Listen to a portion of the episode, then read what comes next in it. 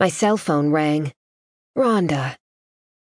Staring out my kitchen window at the palm fronds rustling in the sea breeze like impatient children wanting to run and play, I picked up the call from my best friend in Sabal, Florida.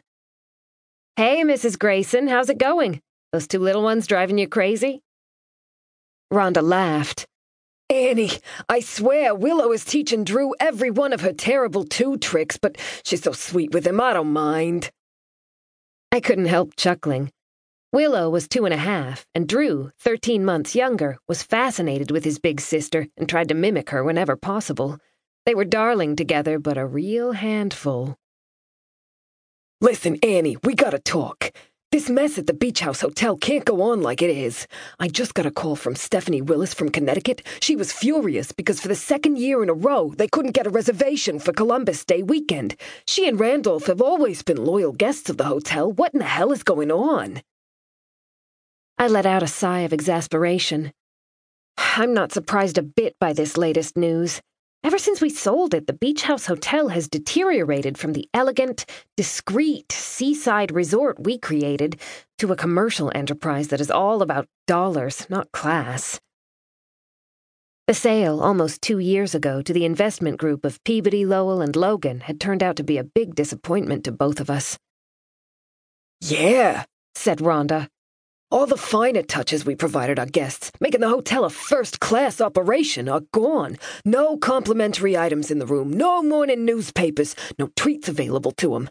And last Christmas was a freaking nightmare. Cheap decorations, no bonuses for the staff, no community Christmas party, none of our usual holiday fun. No wonder our return guests no longer feel a part of a family. The wedding bookings have cratered, and the locals are staying away from the restaurant. I'm tired of this kind of thing continuing to happen, I snapped. We've tried talking to the new owners about our deep concerns, and it's done absolutely no good. I don't know what else we can do about it. I do, growled Rhonda. We can take back the hotel. We have that contractual right, remember? That hotel was my home. We built it into something unique, and those SOBs are turning it into an ordinary chain style hotel where no one gives a damn about our guests. Take it back? Do you mean it? Excitement surged through me in tantalizing waves. God, I'd missed running the hotel with Rhonda. Though our contract specified that we'd retain a minority interest in the business and would act as consultants, the new owners had scoffed at every suggestion we'd made. They'd even indicated in sometimes not so subtle ways that we should go home and take care of our families. I felt a huge grin spread across my face. It would feel so good to get rid of them. It won't be easy, but Annie, we gotta do it. Are you in? Oh, yes, I said with growing determination. It's time to stop this nonsense. Things have gone from bad to worse after Aubrey Lowell took over the management of the hotel. Yeah, what a little punk. Let's get rid of him and all the others. Rhonda's voice changed, became tentative. Will Vaughn be okay with you doing this? I think Will might fight me on this, but honestly, Annie, after staying at home for two years with the babies and with him thinking he's the biggest stud around, I'm afraid I'll get pregnant again. And at my age, it isn't as easy as it was when I had Angela.